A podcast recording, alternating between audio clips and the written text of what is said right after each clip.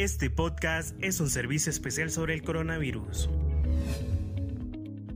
Hola, ¿qué tal? Les saluda Yessi Arita en una emisión más. Este es un espacio de la Universidad Nacional Autónoma de Honduras para seguir educando e informando a la población hondureña sobre la prevención del COVID diecinueve y los aportes que realiza la máxima casa de estudios. Les motivamos a permanecer en casa y a seguir todos los protocolos y medidas de higiene que son difundidos por organismos de salud. Con la propagación del coronavirus en el territorio nacional, es necesario tomar medidas más asertivas. En ese sentido, el rector de la UNAH, el doctor Francisco Herrera, recomendó aumentar el número de pruebas de detección de COVID diecinueve para dimensionar el alcance del virus. Claudia Reyes nos brinda los detalles.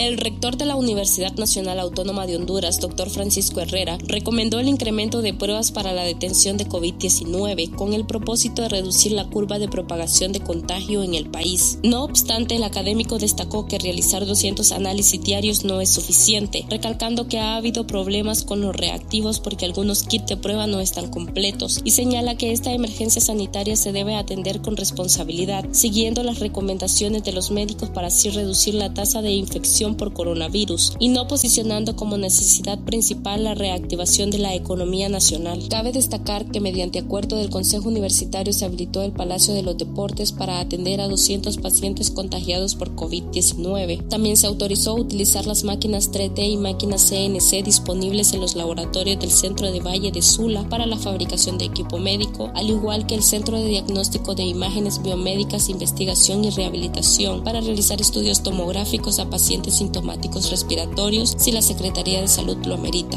Durante esta crisis, la UNAH ha apoyado al sistema de salud y a la sociedad hondureña, promoviendo la solidaridad sin distinción alguna.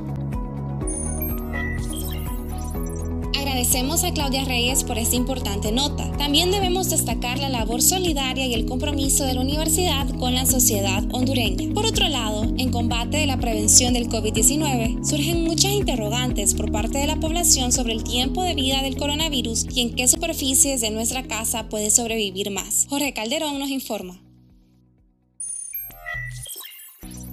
Investigaciones actuales sobre el coronavirus y su tiempo de vida en las superficies proyectan diversos datos. Entre ellos se coincide que el virus prospera en ambientes con baja humedad y en temperaturas inferiores a los cuatro grados centígrados, pudiendo así sobrevivir hasta veintiocho días, y en extremas de hasta cuarenta grados centígrados sobreviviría seis horas, según las proyecciones de los expertos de la Federación Americana de Científicos, conocida con sus siglas en inglés como F A S. De esta manera te sugerimos que cada vez que ingresas alimentos a tu refrigerador, siga las siguientes recomendaciones para desinfectarlos de cualquier amenaza. uno. Prepara una solución de cinco cucharadas de cloro por galón de agua. Luego sumerge una toalla y escúrrela. dos. Usa la toalla húmeda con la solución para limpiar a fondo las superficies de cada contenedor de alimentos. tres. Las frutas y verduras, lávalas con agua jabonosa, ya que esto reduce las poblaciones microbianas y elimina los virus. Te invitamos a mantener limpio tu refrigerador, así como las demás superficies que consideres expuestas a este virus.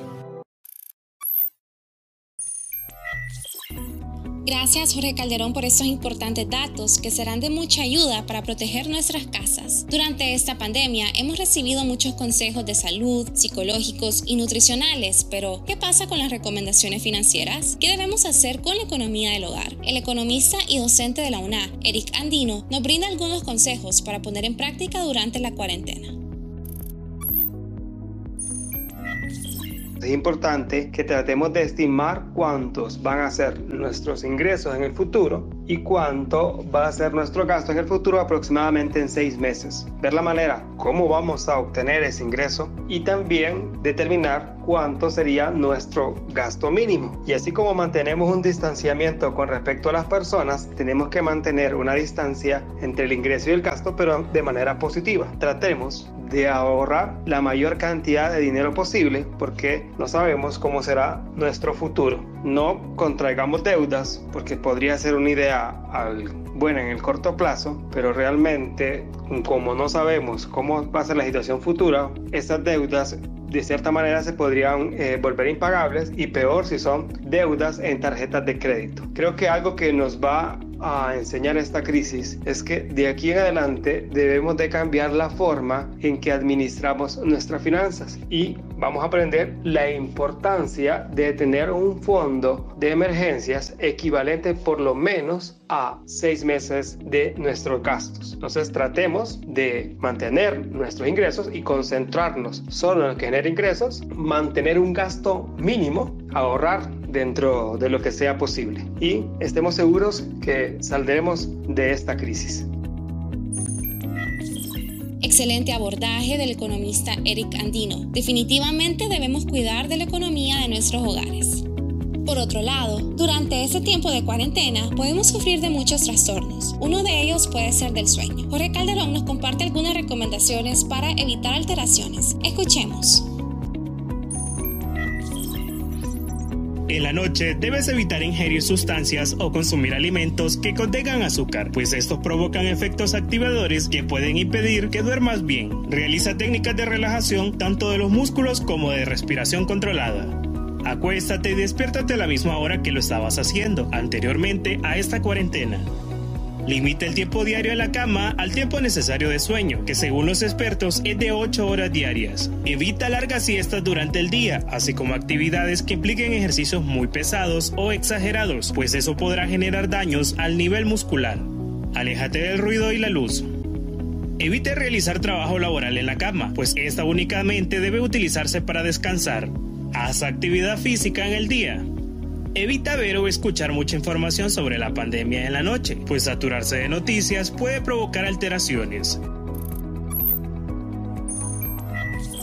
Interesantes puntos para evitar el trastorno del sueño. Les recordamos a todos de visitar la página doble u doble u doble u punto u n a h punto e d u punto h n pleca coronavirus, donde pueden informarse sobre el coronavirus y descargar todo tipo de materiales con información para proteger su salud y la de sus familias. Esa es la misión de hoy. Te invitamos a que te quedes en casa y que sigas todas las medidas de prevención. Se despide Yessi Arita. Hasta la próxima.